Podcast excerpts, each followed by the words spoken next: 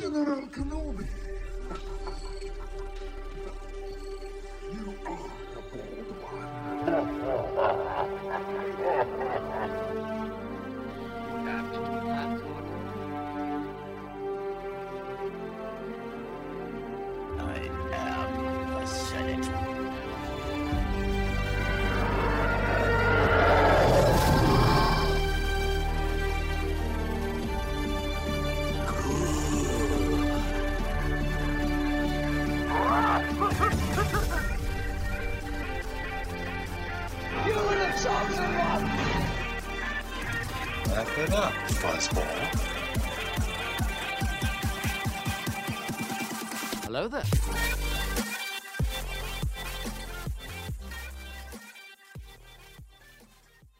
Welcome to episode 7 of Hello There, Star Wars Podcast, your weekly show for all things Star Wars. My name is Anthony Palm.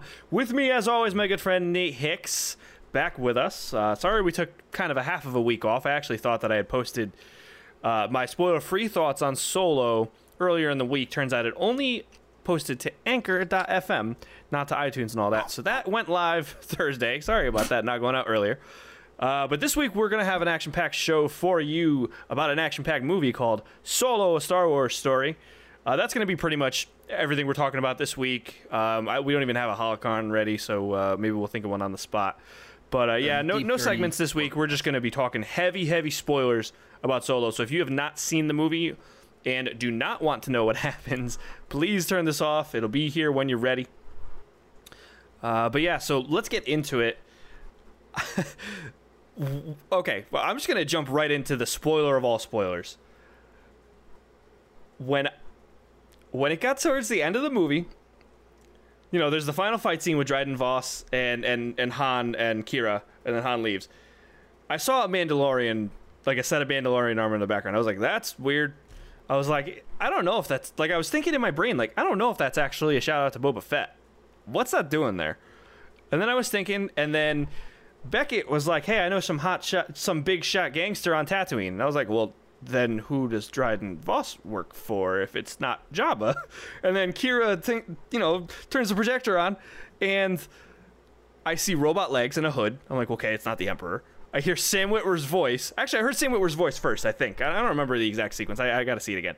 But I heard Sam Witwer's voice. I was like, "Wait a wait a minute," and my jaw started to just slowly fall to the floor and my hands covered my face and my friends were with me and they, they looked over to me and they were just laughing at me and i literally out loud in the movie theater went holy and I, I went no way they're bringing darth maul to the cinematic universe to the to the movies like back i couldn't believe it dude I I, literally. I, I like the whole the whole next scene happened with Beckett and Han, and I was still floored from the, the Maul reveal. Well, how, how did you react to it? What did you think? I'm still freaking out about it. so my reaction was basically yours. So you, you can see this, but for the people listening, you can't. We're watching the movie, and I already had my hand on my wife's like like leg. Like I was just, you know, my hand was just resting there, whatever. And she turns on the holo projector, and kind of the same with you. I was like, okay, it's a hooded figure. It's like, okay, robot legs. It was about the time when the robot legs kind of like did that, like that that like gas pressure release motion, I guess it was. And I'm like, I start going like this. I'm like, like I audibly like gasped. It was like tapping her leg, and she was like, "What?" And I was like, "Look!" And like I pointed at the at the at the screen, and then like he pops his head, and I'm like, like I mean, my my my reaction and yours were basically about the same. And It was it was Sam Witwer's voice that that made me go into a frenzy. I was like, "Holy shit!" Sam and uh, fi- okay, finish your thought, and then I got I got a little anecdote. Well, what I love, like after noticing, like I was sitting there watching it when he took his hood off, and well, for one, the lightsaber was cool. I feel like the lightsaber was a little too much, but I can see them being like, "Hey, some people may not nowadays know who this character is. Like if it's just a mainstream audience, so yeah, the, so they're like, "Hey, let's reaffirm it's the guy with the double bladed lightsaber." yeah." But I like, didn't the- care. People are like, "Whoa, why did he have to do that?" So, Yeah. You know, like who cares? Like it was one of the- cool. yeah, it was cool of to the- see that it was his lightsaber from Clone Wars. That was the cool part. Yep. One of my favorite things that I noticed, or one of the first things that I noticed was, I'm like, God, that looks like Ray Park, but that sounds like Sam Witwer. And then I texted you like after I got out, I was like, what's that? And then you said you confirmed, yeah, it was. It's it's Ray that's Park awesome. doing the doing the acting and were doing the voice. I okay, so here's my quick little anecdote. I, I and, and Tay actually reminded me of it. I didn't even realize it. I met Sam Witwer a while ago at this point. I think it was like four years ago, maybe. It was right when Clone Wars ended, like right after it ended, or it was announced it was canceled. I, don't remember if it was before the um like the lost episodes or whatever. I don't remember if it was before those launched. But anyways, it, it was after they announced they canceled it. And I asked Sam. I was like, dude. Actually, it was after they they announced Rebels. So I don't remember when that fell regarding like the lost the lost episodes, whatever. But it was after they announced Rebels, and I, I go to Sam because I, I met him like we did. They did like a, a meet and greet type thing. I'm like, dude. I didn't say dude. I was too scared. Um, but I was like, listen, like they got to get you in a movie. I was like, you did, you you've done so much for Lucasfilm and the Star Wars like animated stuff and the video games. Like you got to get into a movie. And she was like, and Tay was like, it's so weird that when we met him, you were like, when are you gonna be in a movie? And now he's finally in a live action Star Wars movie. And it was so awesome. And part of me is like, yeah, it would have been cool if they got Peter Serafinowicz back for the voice, but A, he's on record that he can't stand the, the, the, the prequels. So whatever. I don't, I don't want someone that doesn't want to be there. And B, Sam is Darth Maul now. You know what I mean? Yeah. He's been Darth Maul for more than Peter Serafinowicz ever was in one episode of the Clone Wars. Uh, and quick correction, I don't know if it was Maul's lightsaber from Clone Wars. He definitely had it in Rebels. I don't It remember had- if that's the the same one he hook, had at the had, end of the uh, Clone Wars, Half though. circle on it. Yeah, I don't remember if he had that in Clone Wars. I remember I uh, initially he had like just a, a basic looking like half lightsaber. Yeah, I And think then- it was just his lightsaber from Phantom Menace that he had. That it was just a half. And then I, you, you are right. I think he towards the end, like in the lost episodes, I think he did have a double bladed. I just can't remember what it looked like. And obviously, Well, I haven't that's that's part. definitely the one he had in Rebels. So I just don't know if he had it in Clone Wars. I just wanted to correct that. Um, but yeah, I, I'm so I'm so happy for Sam and Ray Park because Ray Park has been wanting to do some Star Wars stuff for a long time too. So and he's a, he seems like a good dude, and he seems like he loves it. So it's awesome that both of them get to be part of it. Yeah, Um, agreed. and we can talk more about like the the actual ramifications for Maul being back. But let's get into the actual movie itself because we, Yeah. we've literally this is the this is the solo review episode and we've only talked about Maul. Uh, there's no Darth anymore. He's credited as only Maul. So I uh, gotta make sure you, you you be clear on that one. But yeah, so what did you think of the movie as a whole? Just just like a real quick like what like thoughts, and then what are your thoughts on Alden being Han? So for for one, as far as the movie goes, Alden, um, I really had no problem with whatsoever. It didn't take me out of the movie. I believed it every step of the way. Um, probably even more so in the beginning, like when they should when you first see Han, like it it. It, it convinced me. I wasn't one of those. Oh man, he took it. Kind of took me out of the movie. Like that's not Han Solo, and I don't agree with that at all. Yeah, I, I couldn't agree more with you. It's uh, it took me like a minute, you know, just it was just like, all right, I need to I need to get into the mindset of this isn't an actor playing Han Solo. I just need to let it happen. But it happened in the like the first. You know when it really set in for me is when he had the the he got dragged in front of Lady Proxima, which by the way I thought was an awesome looking creature. Yeah, I thought Lady Proxima was awesome, and Moloch was whatever. he kind of looked like I don't know. He, honestly, he kind of looked like those uh, the enforcers from Doctor Who when like when the school gets sucked onto the moon. But uh, anyways, um, th- that scene where like he's getting hit and then he he like grabs uh, I don't remember what it was. I don't know if I don't think it was a blaster. I think it was um like a stick or something and he he yells I don't I, I'm not I'm going to quote it wrong, but he, He- said something along the line of so, the next person that hits me is getting hit back or something like that or like Yeah. like he was getting kind of like sick of their crap. And then the when he tried to trick them with the rock as a thermal detonator, and then he made the noise as Yeah. it, and I was like, "That's that's that is totally something that like a twenty year old Han would do." a little fun side note for for you guys listening. Um, whenever they at the very beginning they were talking about Lady Proxima, I was sitting there thinking in the movie theater, and then for the rest of that night, I was like, God, why does I was like, I, Proxima Midnight. Okay, why does who is that in Star Wars? And then I finally looked it up at whenever I was at work the next day, and I was like, damn it, it's the uh, is it's the elf looking chick from Infinity War. Well, you might have also been thinking of Proxy from Force Unleashed. no, no, no, no. I know Proxima Midnight was like for sure what I was thinking. I remember Okay. Proxy. I won't. I won't forget Proxy. But yeah, no, I was just like, well, that's the completely wrong universe. but yeah, no, well, I there was a that. there was a nod to uh, what's that PS1 Star Wars game that you really like that I never Um, played? It's not that okay. It's not that I really like. I played it and I tried Or to trick that you well, with it. yeah, that's what I meant. Um, it's it's uh Terakasi or Terakasa. Yeah, she makes that. She makes that. It's yeah, I think it's Teräs Käsi or something like that. Yeah, Yeah, there is a reference to that. I thought of you when I heard that. I was like, oh yeah, that's the game that Nate tried to trick me with on. We do video game twenty questions on my other podcast, and he tried to trick me with that because he It's a said fun you know, game. It's a fun. It, well, I mean, at the time, it was a fun Star Wars PS1 fighting. Right. I mean, for how good a Star Wars PS1 game could be. Yeah. Um, but yeah, so I, I really I, I bought um I, I bought Alden as Han pretty quickly, and uh, I don't know what what did you think of the whole like, uh, you know, there's something that stood out to me when him and Qi'ra were trying to uh, when they were trying to escape. And you heard like one of those um those like join the empire kind of like propaganda like commercials and the the Imperial March was part of it. Like it was like like in universe like source music. Uh-huh. It, it was kind of weird to me. Did that? Did you notice that? Yeah, I actually kind of have. It's not necessarily a complaint, but something I got to thinking about today. I was kind of surprised on the way the Empire was in the movie. Um, they, I wasn't. I was kind of hoping that it would be more apparent in the atmosphere of how menacing the Empire was, because that's at the height of their control when Solo's going on. But I got to thinking about it, and I'm like, well, as far as tonally, it would make sense that in this world, everyone's used to it at this point. So you would see Empire recruitment centers, you know, for people to sign up to be stormtroopers or pilots. And it's not, and it, it doesn't give you the same tone that it does in Rogue One of, hey, these people are absolute villains. They're building this death machine.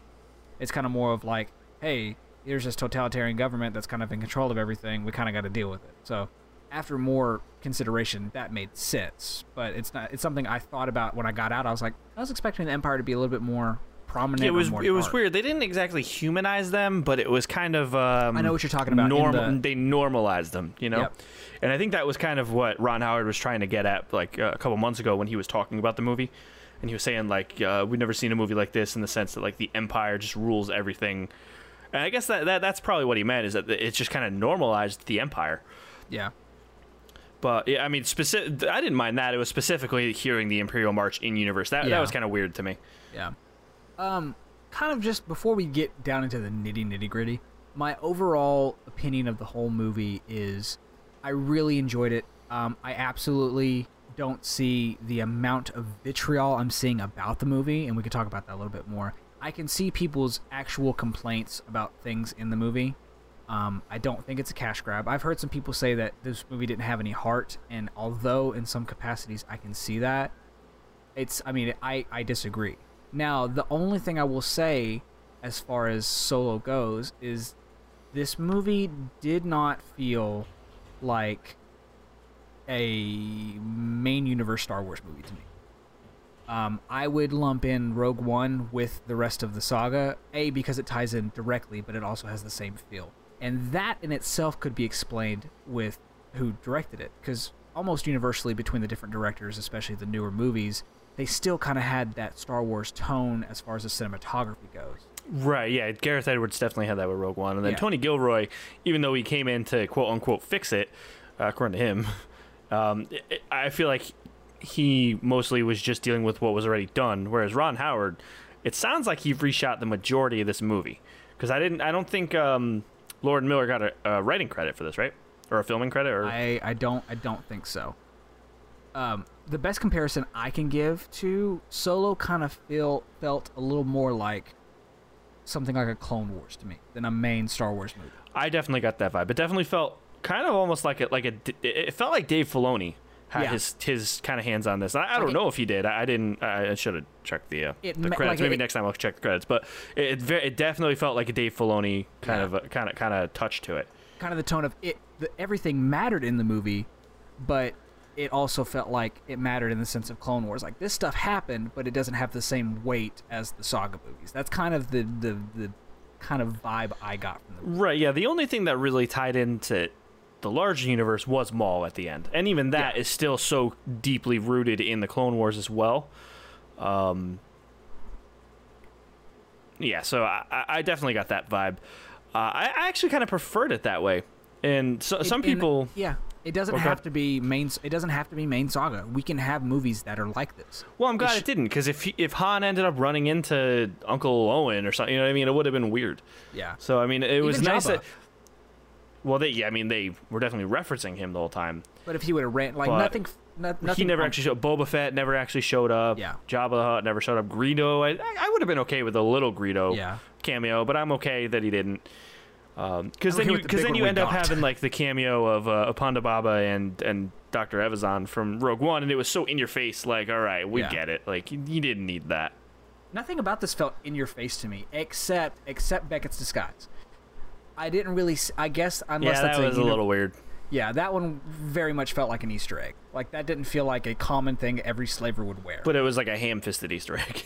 yeah, that was the only thing that I would say throughout the movie felt in your face. Like, hey, look at this reference. But you know what though? I think it would have been. I think it works better that it was Beckett. If it was Lando, I really don't think I would have liked it. I, Like the would fact that it was have. Beckett wearing the disguise, I think that it because then if it's Lando wearing it, then it's like all right, well, we see Lando wear that two of the probably only two times he ever uh, wear. You know what I mean? Speaking of Beckett, I had a I wrote, I wrote a little note down. See if this if you agree with this. I kind of feel like Beckett was the only person in this movie that knew what was going on at all times. At least the way that Woody Harrelson portrayed. Like it seemed a lot like he'd be like, "On, I'm telling you." I was like, "Don't trust." And it's like, "See, told you not to trust." Like it, it, the way he played the the way his performance portrayed to me felt like he knew what was going to happen in almost every part of the movie. Yeah, um, I could see that. I think it's more just that he just didn't trust anyone in general, so that just kind of led to him being right about Qi'ra. Yeah. What did you think of? All right, so we- we're kind of skipping all over the place and kind of skipping mostly to the end of the movie. Let's uh, so let's jump back. Let's talk about Corellia for a second because I thought Corellia was so cool looking. Like it just had such a cool look to it. It, it felt like, and I said this in the in my spoiler free impressions, but I said it felt almost like that industrial district on Coruscant where uh, Count Dooku lands at the end of Attack of the Clones and meets up with uh, with uh, Darth Sidious. I It felt kind of like that, but even dirtier and grimier. And just seeing all the cranes and the like the ships lugging around like the the bridge parts of star destroyers and stuff, I just thought it looked so cool. I, I thought uh, uh, ILM did such a phenomenal, phenomenal job with with the visuals on on Corellia. Now I was at a slight disadvantage. I think my theater's projector was a little dim because all the Corellia scenes like were really, really dark. Really, They were dark. definitely dark, but I, I, I didn't think they were too dark though. Well, so for, for me, it kind of was like it was like, oh, this is like kind of hard to see dark, but I, I s- but I stuck through it. Um, to I, I totally agree with that. I actually kind of have a thought about that. I feel like throughout the entire movie, the first act, and by first act, I'm talking about from the start of the movie till the end of the train heist.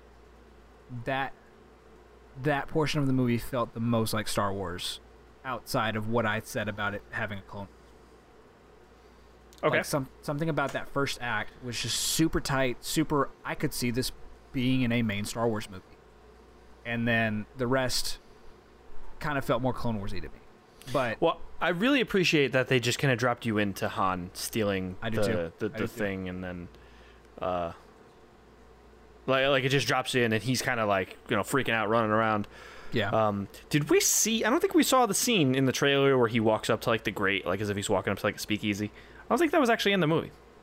when he when when him and Qi'ra are trying to get away.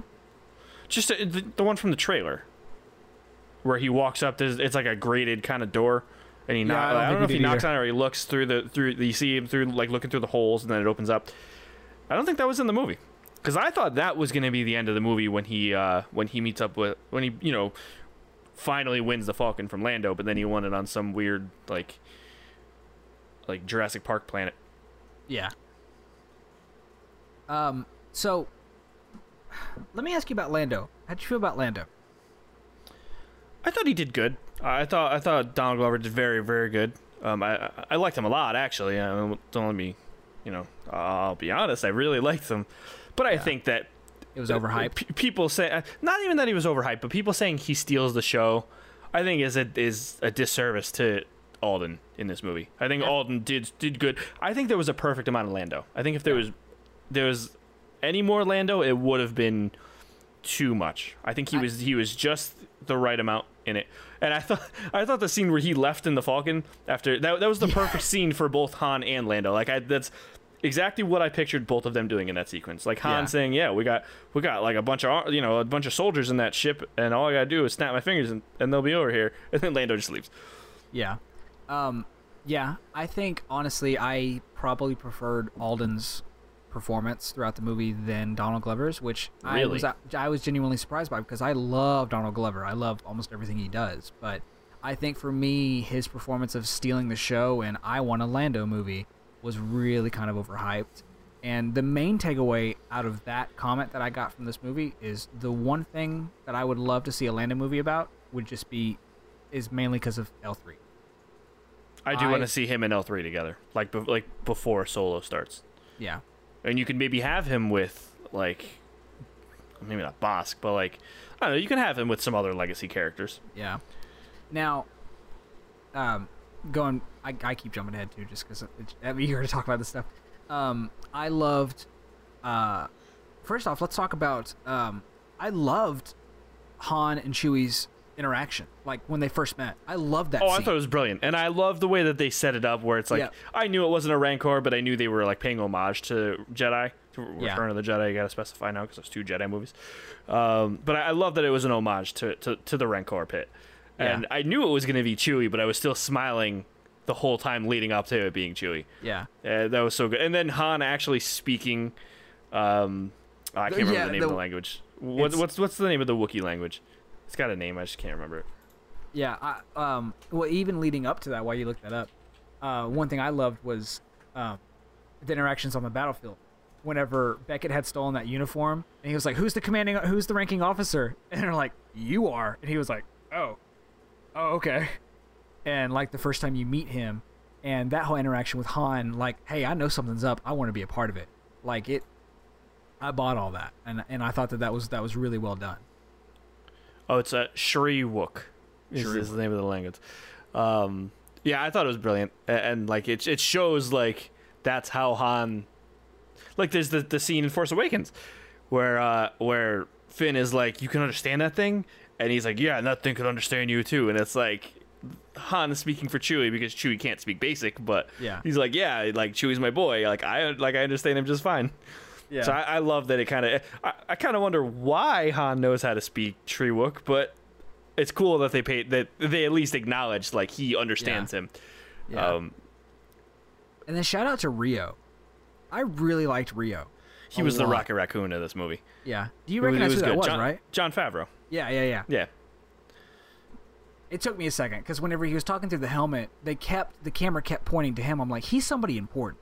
Like they wouldn't keep going to that random character. Yeah. And then the scene when he discovers that he's not an actual stormtrooper, when that He's like one of your arms arm- just slipped out. Yeah, yeah, but he, I, and I thought his his I thought that his timing in the movie was was was good. Like it sucked to see him go because I really did like him, but he didn't overstay his welcome, so that that was Yeah, that I was think good. Val kind of. Let's talk about Thandie Newton's Val for a second because I thought that I liked her for what for how long she was in it, and then they just killed her off. Like, Yeah. I wonder if in the original cut she was in it more because I feel like she.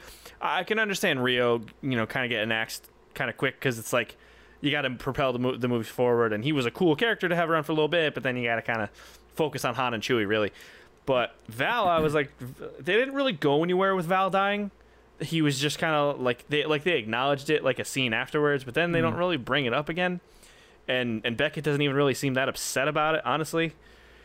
So I kind of wish that she was around for more of the movie because I, I loved her character, but she got axed real quick. Yeah, no, I agree. And and you are I think you're right because I mean she was on a lot of promotional material. Like she wasn't as much as the rest of the Yeah, they promote and L three too. We'll get to L three in a minute, but L three too was like both of them were promoted as like big characters in this movie, and then they both didn't really last that long. Yeah.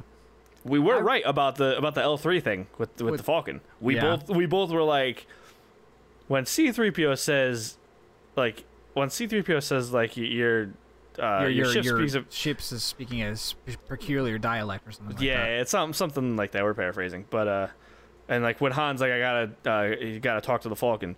And we're like, wait a minute, because we knew L three is not around later, so we were right about that. Now, okay, going going into L three, I feel like it's unfair that we both have listened to listened to slash read um, Last Shot because I don't think either of us are going to be able to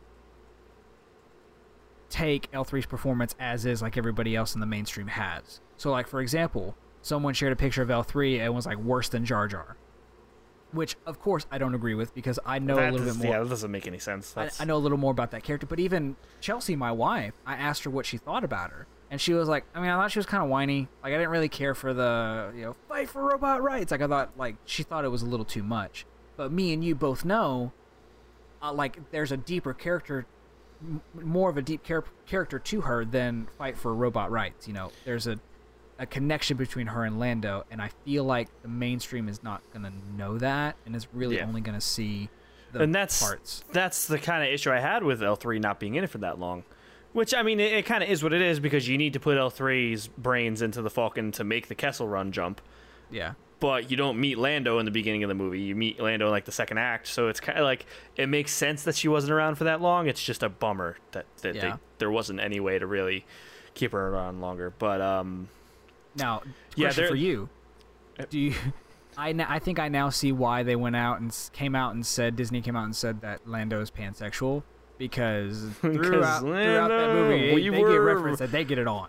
we were unfortunately correct about that prediction too, yeah. because we were starting to go along the lines of that last week or two weeks ago. We're like, what if Lando likes droids? And we were apparently right. So that's weird. that line was pretty funny where she's like, "How does that work?" And she's just like, Yeah, it's so um we're not gonna get into the anatomy of that. But "Yeah." uh but yeah, that we were we were on the money with that one ahead of the the movie's release as well, unfortunately. Cause I knew that I was like, why would they randomly say Lando is pansexual? Like I was like like what like does he hit on a guy? Does he hit on like a like a alien? And then we were like, oh no. I was actually surprised at how wrong. I'm, I, I am very happy and surprised about how much we were wrong about when we had our Yeah, because we because remember I, I thought that that Dryden Voss was working for Jabba. Obviously, I was wrong about that. Yeah. I'm happy I was wrong about that because what he, who he was actually working for was even more awesome. Yeah. Um, I was wrong about well, kind of half wrong about the whole like Han joining the Empire. I guess he He did. did. He, I mean, he, he signed up. did, but he only did it because he couldn't get back to Qi'ra. Whereas I thought that he like that was like he just like of free will walked up to the you know the Imperial like recruitment center and, and joined Yeah. because he's like I want to join the army to be a pilot. But it was actually a matter of uh, you know it was out of desperation versus like him like genuinely wanting to do it. well, Let's talk about Qi'ra for a second, because my take on Qi'ra is, I think that Emilia Clarke, and I think you mentioned this a little bit. I think Emilia Clarke did very well with what she was given, but I feel like the character itself could have been given more depth to it. Like in the scenes when she, when her and Han meet back up on Dryden Voss's ship, I, I, I gathered by her performance like that something bad had happened. Like the way she, like I bought. She's seen some stuff, like Yeah. for lack of a better word. Yeah. Um, yeah, I, I, f- I get the feeling some of her scenes were cut in the reshoots. Mm-hmm. I kind of get that feeling. Because I, I agree, where it's like she doesn't really show any anger towards Han for leaving her. She she actually ends. I think she says, "I'm like, I'm fine with it," or something along the lines of like they would have they would have killed both of us or something. So I she after the shit she wor- saw, she she worded it fine. like she was glad that at least Han had gotten away. yeah. I do like the fact that instead of just going like directly to the Casino Royale ending where she just betrays him because she's triple crossing whoever, mm. it was kind of it was more like oh crap, I like Maul is no one to mess with, so I'm kind of in too deep right now. So sorry, Han, I gotta leave you. Uh, like Yeah. I'm glad it, it was more of that than just straight up her using Han and double crossing him. Yeah. Which technically we were wrong about in a sense. Like she did double cross, but she she knew that she didn't want to It was because she was in too deep more than it was just she was being malicious. Yeah. Yeah. And Paul, and Dryden Voss, I love Paul Bettany. I bought Paul Bettany's performance 100%. Oh, he looked like he was having a lot of fun with that role. He My looked like he had a real lot of fun. It looks like he came in for like two or three days worth of shooting, if that, and he was like, you know what, let's own this. Yeah. But Like, you lo- can s you can tell, and I mentioned this also in my spoiler-free review. You can mention he Dryden Voss was originally performed by Michael K. Williams, Mm. and it was supposed to be a CGI character, and he was supposed to resemble like a lion. Mm. So if you see like his bodyguards, Dryden Voss's bodyguards, you Mm. can see kind of what they would have went for if they had more time, but because of the reshoots, they wouldn't have had time to, uh, you know, to do the the animation for Dryden Voss as a CGI character. That's why they kind of converted him into Paul Bettany's character as you know a human with like the markings or scars or whatever they were. Yeah. What'd you say his name was again? The original? I think it was Michael K. Williams. Michael. I think. K. Yeah, I mean, you can see that in the in the guards. Like, I did think that was a little weird at first. I was like, why? Why did they? Why are That's because that right exactly that they were going for a look like that for Dryden Voss originally, and they probably had already done the guards, and they just were like, all right, well, Dryden himself is going to be human. Is he the dude from The Wire? Uh, I believe so. Black is a black guy. Yes, Okay, yeah, I think I know. he is African American. Yes. Well, I yeah. Okay. Uh, but my favorite scene that Paul Bettany did was the which I love the the last heist, like the Side one note: they Yes, pulled. Omar from The Wire. Okay. The the the heist they pulled on Dryden. Whenever they were like, wait, so this is the actual real stuff? So who's got the and like that kind of switcheroo I liked, but I liked his performance of, oh yeah, this is nice. Yeah, I totally would have bought if this was real. Like the way his performance was. Yeah, Like, he, was like- he he's like like he knew that Han was trying to double cross him. He just didn't realize that it was a double double cross. Yeah. Yeah, that was a that was a great scene. That was a really great Like it like it, it like it looked so real that I would believe it was the real thing if I didn't know you were betraying me. But Yeah. jokes on you, it was the real thing because I was betraying you twice. Yeah. Um, the Beckett kind of the Beckett like last second like turning on Han thing did not surprise me at all. I don't know how I feel about it honestly because it's so like it's such a Woody Harrelson character thing to do, you know. So I, I it, it doesn't upset me, but I wasn't surprised by it. and I'm I'm I'm I'm a little surprised that I really didn't didn't think about this, but unfortunately, I didn't see Beckett's character as someone in Star Wars. I just saw it as Woody Harrelson, which isn't a bad thing because I love Woody Harrelson. Nah, see, I kind of I bought him as a character in Star Wars. I don't think I bought him towards the end. I bought him at the beginning for sure. I think towards the end. Yeah, towards the end, it was kind of like just Woody. like it could it could have been Haymitch from Hunger Games. Yeah, yeah, Um, very much so. But I, I was fine with it though, and I like the fact that Han. I'm, I'm glad they didn't just make Han be like the dummy that fell for the double cross. He was like, "Nah, I knew you were gonna double cross me." Like I'm gl- I'm glad that they portrayed Han as like that kind of scrappy, like I am thinking two steps ahead, even if it looks like I'm a dopey kind of guy. I'm not. I'm glad that they portrayed him that way instead of him actually getting tricked. I feel like that wouldn't have wouldn't have felt like Han Solo to me. So I'm glad that he thought ahead, did all the extra stuff to trick everyone. Because I don't even know if Qi'ra knew about the the the g- giving Dryden the real stuff, but acting like it's the fake stuff. I don't but- think she did. I'm glad that I'm glad that Han shot first, Yeah. which is such Yeah. it's so on the nose, but it works so well because uh, even Beckett was like, "I would have killed you." So talk to me about Enfys Nest because you you had brought it up on on your your react. So Enfys Nest. I don't. Did I? What did I say that I couldn't talk about her because it was too spoilery? You said that you want you were waiting to talk about it.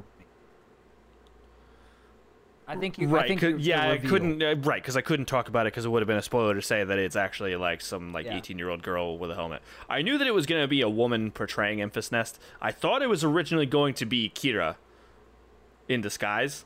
But I- I like, like would've liked before before the movie came out, before the movie came out, and then when I Yeah. saw them in like the same scenes as each other, I was like, all right, it's not clearly not Qi'ra.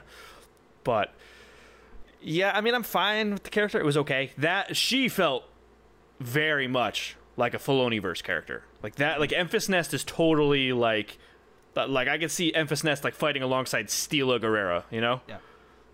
That that scene though when she's doing the monologue about the mercenaries was really powerful like when they would cut to the shots of the of the people that were around them like And i they did, bought like that they cut all their tongues out. yeah i bought i bought that a lot i thought i thought that was really good um, it did come across a little on the nose, like like kind of like a political message, thing? but it doesn't it doesn't bother me.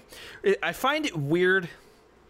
I I I do almost feel like it's it's one and I'm nitpicking here, so don't think that I have like I have a huge issue with it. Like, oh my god, they ruined it.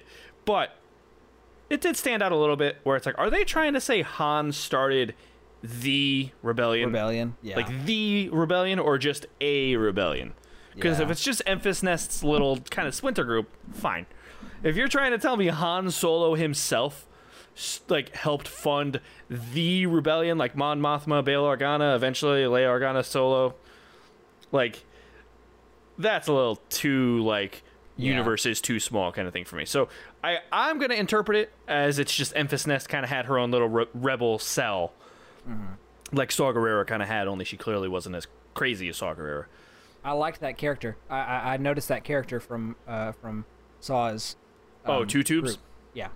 So That- there's there's two tubes twins. So I don't know if that actually was one of them or if it's just the same like creature, alien, whatever. Um, online people are saying it is one of the two tubes twins. I don't know if it actually is them. That would be kind of cool if maybe Enfys Nest meets up with Saw Gerrera eventually. Yeah. That would be kind of cool. Maybe we'll see that in like maybe Resistance or something like. Oh no, because it would have taken place before A New Hope. Because Saw dies in. Rogue One. So, Yeah. um, but that would be cool. Maybe like a novel. I like Yeah. Enfys Nest teaming up with Saw Gerrera might be kind of cool, or a comic. Yeah. That I think it would probably fit a comic better. But um, Maybe but Saw I- I- before he went full like militant, like right, like in, like like exactly in between Clone Wars and Rogue One yeah. is about where this is. So yeah, that, that'd be kind of cool. But I, I loved that. Um, oh my god, what's his name? I can't remember his name. Oh my god, I know it. I see his face and everything. Warwick Davis. Warwick Yeah. Davis finally got like a cameo as himself. Like he got a character that looks like Warwick Davis. He's not in a costume playing an Ewok or, or something like that. Well, to be fair, he did have that pretty good one at uh, in Phantom Menace when he was at the pod race. Oh right. This was more. This was a speaking role, but I mean that one that that is a clear shot of oh hey that's Warwick Davis. I'm Well, just, he, trying, but, just trying but to he's playing someone of importance. Well, now How do I word this? Because I want to be careful that I'm not, you know, being offensive. But he's playing someone of his own age and kind of stature. He's not playing. Right. He, he's not playing a little kid or a little creature. He's just playing just a character that happens to be the size that he is. I really like. I appreciated that. That Warwick Yeah. Davis, like he's been with this franchise since '83. I think even earlier than Jedi. I think he might have had a small cameo in Empire. Don't, don't, uh, don't quote me if I'm wrong. I, I'm probably wrong on that. But um, I mean, obviously he was an Ewok in uh, Jedi. And so it was just cool that it, it was it was Warwick Davis. He wasn't playing like a little kid or a or a you know a small sized alien. It was just Warwick Davis. I thought that was kind of cool. So I'm not. I'm personally not going to go into the whole Kessel because I mean that you can pretty you can talk about that th- those scenes pretty non spoilery. I mean apart from the fact of them plugging L3 into the Falcon, you know, which was which was a great scene. Which they were But- already in the. So is that kind of like wind tunnel the maw, or was the maw outside of that? I don't remember. I I couldn't. think it was kind of confusing the way they worded it. I think the maw. I don't know. I really don't know because I could see the maw being. I think the maw is the thing in, in its entirety. But like like that would make sense. You, that would be the maw that they went through to do the Kessel Run, but like they just had cut out tunnels for safe passage through it. Um. Uh, what was I gonna say? The Kessel scenes I really enjoyed. Um, I liked I liked whenever L three was like took off the restraining bolt and the ro- droid was like, "What do I do?" And they're like, "I don't know, free your brothers. I don't know." And then like, She's, and like, then she yeah, got she's like, I don't know, start a rebellion or start a revolution or something like yeah, that. and I she's like, "I cool. started a revolution," and that's the main thing I didn't like about the movie was how short L 3s stuff was. Like it, it was a really short time between the first time we saw her and when she's plugged into the Falcon, which makes sense. It was a little weird the amount of emphasis on her crotch. Like it like it wasn't like I don't know, it was just weird. It, Okay. that felt very Lord and Miller to me. That did not feel like a Ron Howard thing. It's, So it's not cro- disgusting to me or anything. It was just weird. The crotch isn't what I noticed, but I did notice that even though she was a robot, she had hips. Like she, like she. Well, because if you go back to last shot, L three was just like built from all kinds of random droid parts, right? yeah, yeah, yeah. She was. She's basically. She's not. She's not an astromech, but a lot of her parts are from an astromech. Right, exactly. I remember, I like vividly remember them describing that uh, her as like put together from astromech parts in last shot. So that it was, it's very interesting the way that she's kind of Like the the way her like bodily composition. I don't know how else you Yeah. really word it, but like the way that uh, L3's kind of character was designed is very cool looking. So I had a thought today, um, because I I don't think you can argue that Rian Johnson, and I know he wasn't in charge of, of cinematography. I know someone else, but I think that Rian Johnson and and the Last Jedi is the best cinematography in the saga. In my personal opinion, it's my favorite. I think it's the most beautiful. Out of all nine movies, including Rogue One and Solo. Yeah, Rogue One. I really enjoyed Rogue One cinematography, so I would probably those are pretty close. But um, going back to my earlier comment about how, as far as directing and cinematography, how I felt like Solo didn't really fall into the rest of the movies. I w- do you think you would enjoy like a Rian Johnson directed Solo movie, like this movie, but in the style of Rian Johnson? That that might be a loaded question to some people, depending on who you ask. That's that's a loaded question. Taking one of the movies everyone visuals. hates with another movie everyone hates. Yeah, Uh, for no reason, but I- editing, I- I feel- pure look, by the look of it, by the kind of grittiness. To I it. would actually like. I would actually almost say maybe Gareth Edwards doing a solo movie. Mm, Take could- take Rogue One yeah. because as much as I love the Last Jedi and as good as I think the visuals are, I feel like it almost was oversaturated. It's like Okay. there's a lot of like a real lot of reds I could take that. and like a like a that. real lot of like this it's just very and I'm not again I am nitpicking so don't don't get mad at me I love Last Jedi but I do feel like it's a little oversaturated and I feel like in the time period that we would be seeing a young Solo it would have to be kind of kind of drab and miserable and kind of Yeah. maybe not gray but you know kind of used looking so I would say I would say Gareth Edwards I would even say maybe like I mean, never happened. I would love to get George Lucas back. Uh, maybe not directing, but writing a solo movie Yeah, and producing it. I would. I. I it, it, it really breaks my heart because George Lucas gets so much crap from so many people, and these are this is George's universe. You know. Yeah. I'm, I'm not about to get into this. Maybe this is another episode where I talk about George Lucas, but Well, it does I do bum me wanna- out. I do want to. I do want to talk about, you know, before we get done with this episode, I do want to talk about the vitriol and the hate that Solo is getting right now. And I texted you. I think that it's actually, I think it's right about close to the prequel hate. I mean, it's really getting up there. The posts that I have seen. The weird thing is, it sounds like the people that are hating on it either a didn't see it, like they just uh, they're mad at, at that it exists, or b it's like the complaints they have are kind of like misplaced. Like they're like mad the- that Darth Maul was it. Like why are you mad Darth Maul's in it? Like that's an awesome cameo, and people are like, Yeah. oh, it makes the world small. Like what are you talking about? Well, like, I listened to the- like it's so funny. People people that don't watch Clone Wars, I'm not holding it against you that you don't watch Clone Wars. That's fine. If you didn't watch it, whatever. But Darth Maul was brought back before George Lucas even sold Star Wars to Disney. Like, do you know how Yeah. long ago that was at this at this point? It was Yeah. 2013, I think. Now, it's one of those things that I, to for example, I listened to the the kind of funny reacts did one for Solo, and Oh yeah, I I I I, I did not. Now- I didn't watch it. now to be like to be honest, Nick Nick Nick Scarpino, if you don't know, he did have a lot. You know, he he didn't like the Last Jedi. He did have a lot of valid complaints. Like I I can't dispute his the complaints that he had. He was definitely higher on it than he was Last Jedi, but he was basically saying like a lot of like he he the main things that he didn't care for was he said that he could see why this movie kind of went through not development hell, but why it had some issues in production. And I can, in some instances, see what he's talking about. Some some things do. I can't point them out off the top of my head right now, but I I could see how he sees that. See, that's interesting to me that you say that because I thought that the movie actually seemed kind of seamless. I mean, yeah, like the the L three using her crotch to plug into the stuff, like that stuff kind of felt Lord and Miller-esque to me. But everything else, I, I thought it was actually pretty seamless. I, I couldn't really pick out like like full sequences that were like, oh, clearly that wasn't Ron Howard. You Yeah. know? Well, basically, basically, what I, I guess let me clarify a little bit more.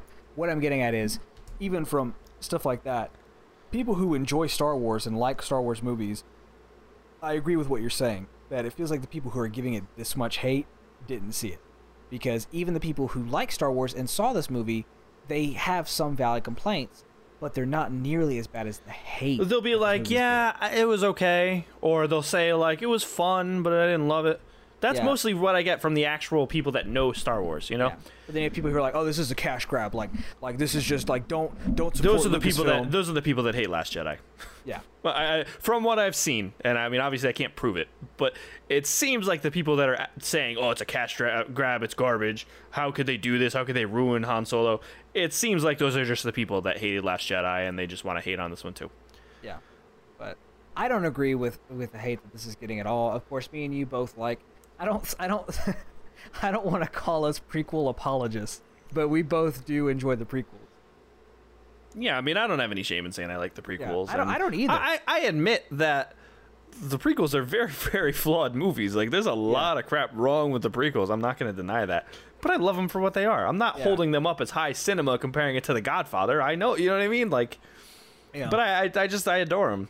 And it's funny, uh, Jeff, who's a co-host on my other podcast, he was saying something about something with the prequels and saying how like I'm a prequel apologist or I don't think he said exactly an apologist, but he said something about like how I defend the prequels. And I was like, dude, I give Nate like I complain about the prequels all the time to Nate. Like I love those movies, but I I don't I, I absolutely do not think they're perfect in it by any Yeah. means. Well, I think Star Wars fans, I, I, I, and I talked to you about this before. I think that me and you and a lot of other Star Wars fans like us, just like Star Wars on a different level. It's like Star Wars, it's not a way of life, but it's something that's so ingrained to us that unless you come out with like a complete cash grab project, we're gonna like it or enjoy it or love it either way. Well, the the thing with with me, and I, I think this is how you feel about it as well, is I just take the movies as What they this are. This is what it is. They're not going to change it. So Yeah. instead of getting mad about it, let me try and understand or or appreciate or kind of figure out like why they would do certain things. So like people that hate can go, we won't talk, we won't. I actually don't want to dwell on this too much, anyways, because I want to talk more positive about it. But like the people that had the problems with like Luke and the and the the uh, Thala Siren milk and like that scene, and it's like, oh, it ruined my child. Like, give me a break. yeah, no. Like, Yeah. like, yeah, I didn't love that scene, but it happened. It's over with. Whatever. So I have I have two questions for you that are that are kind of the last things that that I have. One, with the big big reveal like we talked about at the very beginning, the big reveal that I like you am still speechless about that they revealed Darth Maul is an integral part in this universe right now. Do you think that them doing that, showing that on a main Star Wars movie, live action Star Wars movie, two things. One, is there any chance that we're going to see a live action version of what they showed on Rebels in some capacity if they do an Obi Wan movie? No, I don't think so. Mm, I think that that scene is is that scene is that scene, and I don't think they're going to overwrite that scene. But what do you? But what do you think they're planning? Why would they put Darth Maul? Well, this is this is about eleven years before A New Hope, so Darth Maul, oh, Maul, was uh he's the leader of the Crimson. The what was it Crimson Dawn? Crimson Dawn. Is it Crimson Dawn? Yeah, it's. I feel like that sounds uh, similar to something else and something. I'll Google it.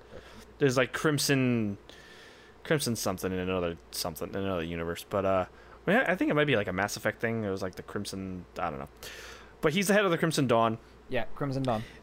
he had something to do with the pyke syndicate didn't he like he was trying to take them over or trying to take them out or something in They clone were wars neutral with each other. Like that was that was the issue that dri- uh, like they as long as they didn't cross each other they would leave each other alone Yeah. some of that. So but i'm saying in clone wars he was going to try and take them over or something. He had something to do with the pykes. Like they, they were name dropped in the clone wars. Um but i think there's two routes they can if they're going to do anything more with maul if this wasn't just a glorified like thanos from guardians of the galaxy kind of cameo if the, if it's more than that i think it's a setting up for a boba fett movie. Okay. or B, yes, it's setting up for a Obi-Wan movie that takes place 10 years before A New Hope. Okay. Because I would think that they wouldn't just throw that in there. Oh, hey, let's randomly throw Darth Maul in there. Like that. That cameo seemed to be very well thought out. Yeah, I think that it's setting up I personally think it's setting up for the Boba Fett movie and I think that Boba Fett is going to be working from someone working for someone that's either against Maul or he's working for Maul and Maul will be in it to the extent that like I said that Thanos was in Guardians of the Galaxy where like he's just the guy that's telling Ronan what to do but he doesn't really do anything. Yeah. like like kind of like the Emperor in Empire, you know, like where he's he kind of there. He's a, he's a hologram, but he doesn't really do anything. He just tells Vader what to do. I could see him in it to that extent. I don't know how much more they would go into it, you know. But I If that- definitely, th- I definitely think they they wouldn't put him in there. I, I just just to go nowhere with it, you know. Yeah, Maybe if- he's if- in. Oh no, I was gonna say maybe the Favreau series, but that's post Return of the Jedi, so it wouldn't be that. if that yeah um if that's what they're if that's what they're doing if that's like an idea they have for Boba Fett then the more stuff that's coming out about this Boba Fett movie makes me more excited because I wasn't excited about them doing this at all like I told you until they rumored that James Mangold would would direct it and then the immediate thought of a dead of a not Deadpool a Boba Fett movie in a style that could be similar to like Logan I felt I fell in love And just a shout out. They need to get Daniel Logan in the Boba Fett movie directed by the guy that directed Logan. That'd be so like such a cheesy little like dad joke Logan that I can make. Yeah. Oh yeah, yeah, yeah, yeah. No, I see what you mean. I see what you mean. Yeah. Like Daniel Logan was young Boba Fett in Attack of the Yeah. Clones. You know, so I think it'd be cool. He dude, have you seen Daniel Logan on like Twitter or Facebook or anything? He's like, He like he's really into it, man. He's like working at like doing doing like workouts with Ray Park and stuff. Like he's into it. Uh, so it seems like he would want to do it. It's just a matter of He's Disney not being scared too. of the Like, prequels and bringing him back. You know what I mean? yeah. He's he's been in the con syndicate like recently, like con like a lot, circuit. like a real recently, lot, yeah. And like I said, him and Ray Park have been working out, doing like crazy CrossFit like training and stuff. So it'd be it would be totally awesome to see Daniel Logan as as Boba Fett, and So- Tim Morrison maybe like as as like a like you can have him come back as like like Jango had left Boba like a like a some kind of voicemail like you know how like in um in in Captain America Civil War how Zemo had like the the um Uh-huh. vo- the voicemail, from Voicemail his wife yeah. talking to him and it was totally unrelated to the story but it's like the last thing he had of her i could see like jango leaving like it's like the last like recorded message jango had and like so you could bring Tim- temuera morrison back in that sense of like oh like you hear like old jango you hear like jango but it's you know so that'd be cool Yeah. we're obviously like way speculating on a movie that's not even confirmed yet but that, i think that would be cool So my second thing for you is, I definitely feel like do us doing our general research, but primarily reading and listening to Last Shot, which is I think what uh, what they wanted you to do. Why would uh, or else they wouldn't have released it so close to Solo. Do you think that going forward with stuff like this, that you are going to be more inclined to either read the comic, listen to the book, something like that, before you see a movie like this? Because I feel like Last Shot helped a lot, and I'm actually more excited to go back and re-listen to it in the context of Solo. I'm excited to go back and listen to it to learn to kind of pay attention more to L3 and Lando. Actually, Yeah, I'm I'm actually more excited to to di- dig deeper into the Lando and L3 stuff from Last Shot. More so than I mean the the past Han stuff was kind of honestly it was just kind of filler. Honestly, I Yeah. don't even think it was needed. I think you could have just had the past Lando and then the present Lando and Han. Um, I think it depends on the circumstance as far as whether or not I'd be more inclined to read like tie-in material because I don't read any of the Marvel tie-in stuff before a Marvel. Oh, I don't either. I don't either. There's just too much of it, and and 99 out of 100 times it doesn't even matter. Uh, so the last shot, s- story wise, it didn't really tie in at all with Solo, but with character, but it gave like, you the back. It gave you the backstory on uh, L3 and uh, and and Lando.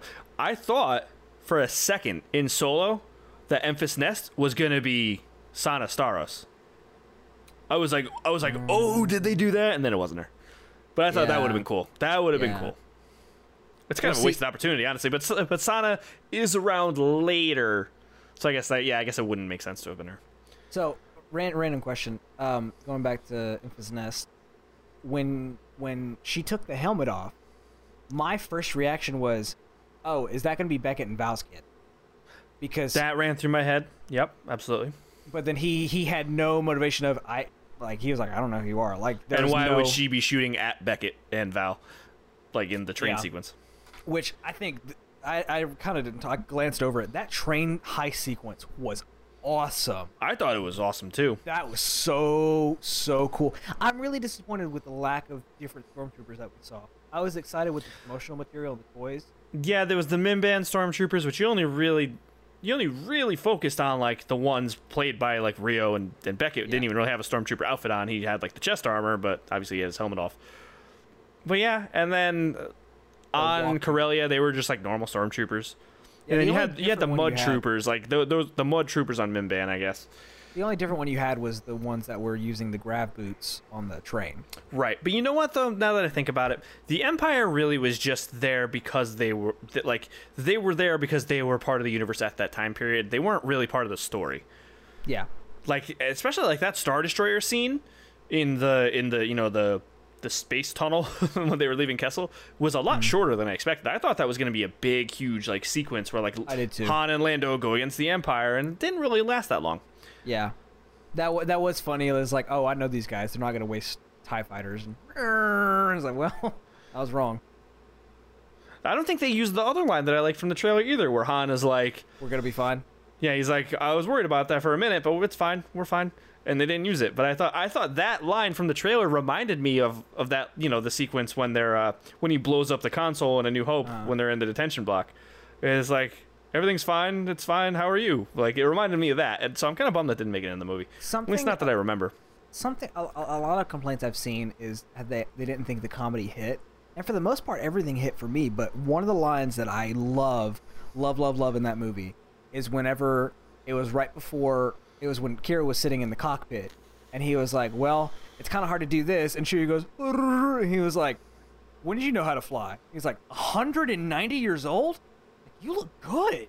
Like that line, like I love. yeah, it fell a little flat for me, but I think it might have just been because it was in the trailer. It was okay. I didn't have a problem with it, but yeah, it, it was kind of like it was like a kind of thing, like a like a quick chuckle. I did love when he when Chewie kind of just kicked Qi'ra out of the seat and just took over. Yeah. That was awesome. And then how they had that music cue where it was like, like it had that like prominent, oh, Like the rebel fanfare. Yeah, yeah. Yeah. yeah. Yeah. I do love the thing that I really enjoy about this movie is the little moments.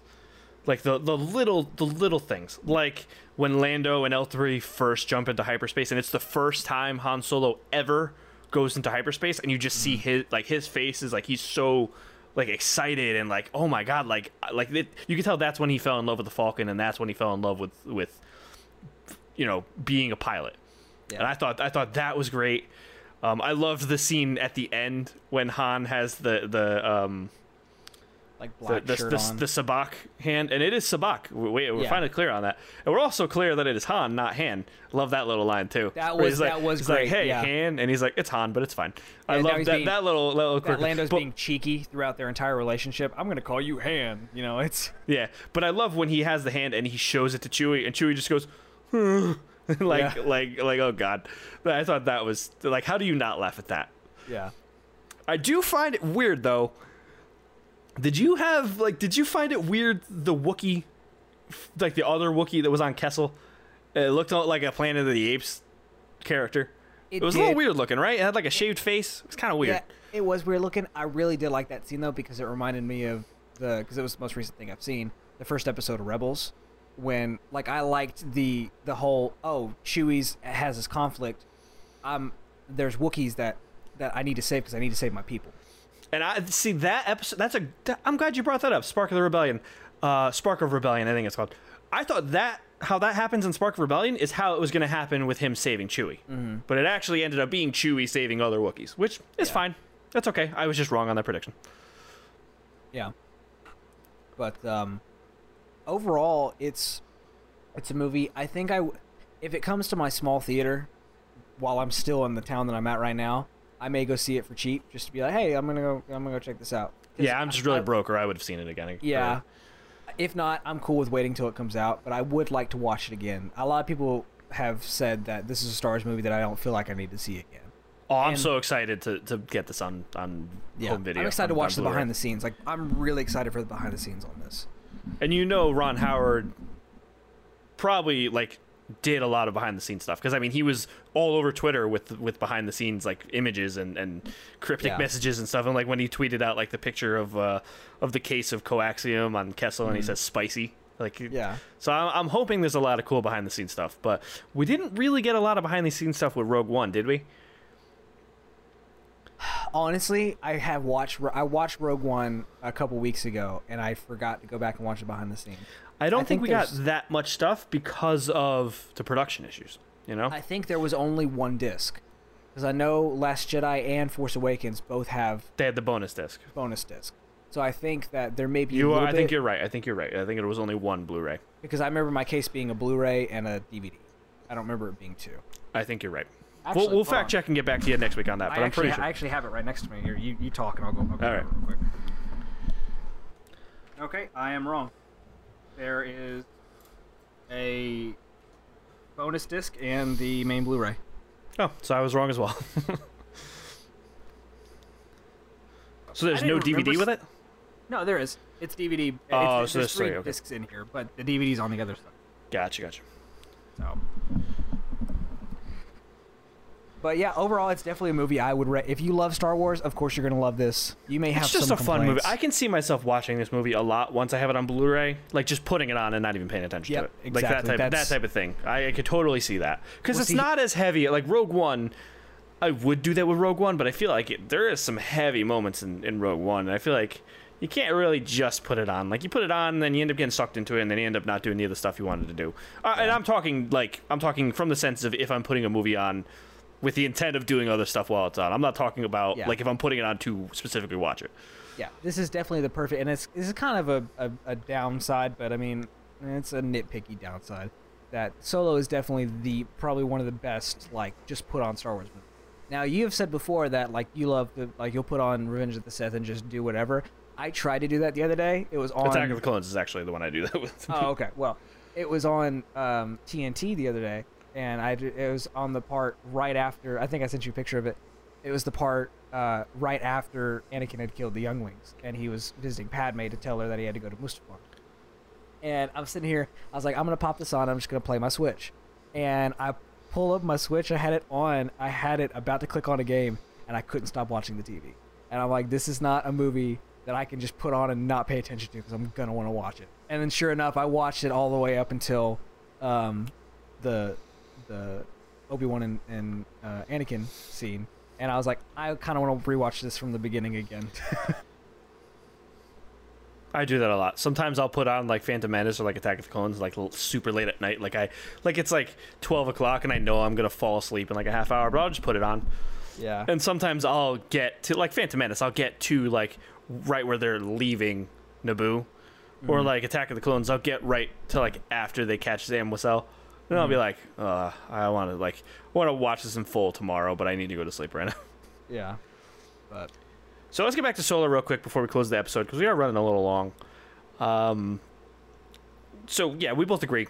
If you are a fan of Star Wars and you're not one of those overly critical Star Wars fans, go see this movie. It's a fun time. Uh, Alden Ehrenreich, I think, did a very good job. I wouldn't say he did like a perfect job because no one's ever going to perfectly pick No. up the mantle from someone like Harrison Ford. You're not doing it. But I think he did. I think he did a very, very good job. I bought that he was Han pretty much from the beginning. yeah. Like I said, like the the Lady Proxima scene is really where I was like, all right, this is Han Solo. yeah. Qi'ra, I, again, I think some of her scenes might have either got cut or not filmed. I think that's the Um, character fault. I don't think that's the actress's fault. I think. Oh yeah, no, I, I think Emilia Clarke did good with what she had. Yeah. I just feel like I, I wish I either saw her angrier at Han for leaving, or I wish she had gotten more kind of time to tell, like, hey Han, I've done some bad stuff. Like more, like she said that, but I wish that she actually told him, like, listen, like even if it was like an extra minute or, or even like a like an extra thirty seconds, like, listen, I've had to like I've had to like kill people or I've had to like do things that you couldn't uh, like unspeakable deeds that you couldn't imagine something that made it seem like she really did some bad stuff versus her just saying you don't know what I've had to do to stay alive. Um, but yeah, I mean Beckett was okay. Uh, like I said, I wish Val got more time, and I think Val being around longer would have helped Beckett. But I did like that he wasn't overly like mentor ish to Han. But you could see that he took thought- some of his. Yeah, everyone thought Beckett was going to be like Han's mentor. He just kind of was the guy that Han was rolling with for, you know, until he took over. Uh, Lando, again, I loved Lando. I love Donald Glover as Lando. Um, you think he was a little overhyped? I think he was. I don't think he stole the show. I actually preferred Alden's performance for the most See, part. I, I just want to say I like them together. You know? Yeah, yeah. That I, I don't know if I necessarily would would like Lando without Han, the same way that Lando was needed for Han in this movie. Yeah. if that makes sense. I guess the best way I could put it is I don't think Lando was my favorite Donald Glover performance. Especially having just recently seen Spider Man Homecoming again, and I really love that short scene he had in Homecoming. Yeah, I would have to disagree with you on that. I thought he was great as Lando. I mean, I thought he was great as Lando too, but like, I just, I, I've watched. I wouldn't choose that Glover. that one scene in Homecoming over his performance as Lando. I, I know, I know, but I just I've watched a lot of Donald Glover, and this is one of those that like I really enjoyed. But I think it, for me, it fell it fell victim to, oh my god, he needs a movie. I'm like, well, I mean, yeah, he was good, but I don't see why just him he would need his own movie. You know, Eh, I guess. Uh, what I love about Solo is that it's going to get people to go watch Clone Wars. Like, wait a minute, how is Maul back? And then, people, and then someone like me will be like, go watch season four of Clone Wars. Like my best friend Jesse, he's like, he's like, how? How is he back? He got he got cut in half. And I was like, go listen, go watch this arc from Clone Wars. So hopefully it gets more people to watch that because Clone Wars is amazing. Uh, but we're gonna wrap the show up here. We're gonna talk about Solo a lot more next week. You know, we'll, we'll, maybe we'll dig deeper. We'll actually pick some specific topics to talk about for Solo next week. we'll finally stop Um, talking about Last Jedi: and The Force Awakens for six episodes. I mean, it, up until now, it was the newest Star That Wars to talk about, That other than true. Rogue One, obviously. Um, but yeah, we'll, we'll dig into Solo, and then maybe, maybe uh, I want to finish or catch up at least the uh, the Darth Vader comic run that I'm reading. So I, I want maybe I'll talk maybe I'll talk a little bit about that next week. I think if it's on Comixology Unlimited, I will definitely check it out. Um, I think the one I'm reading is the one that's not on Comixology, but we'll figure it out. We'll figure that out off there. Um, thank you for bearing with us. I know that uh, Nate and I both had to take some quick breaks each, but uh, we hope you enjoyed Solo as much as we did. We hope that you enjoyed our discussion on it. And again, we'll be back next week to talk about it. And oh my God, Maul is back. It's Ray Park. It's Sam Witwer. Let's get excited. You're a bold one, Obi Wan Kenobi. so uncivilized.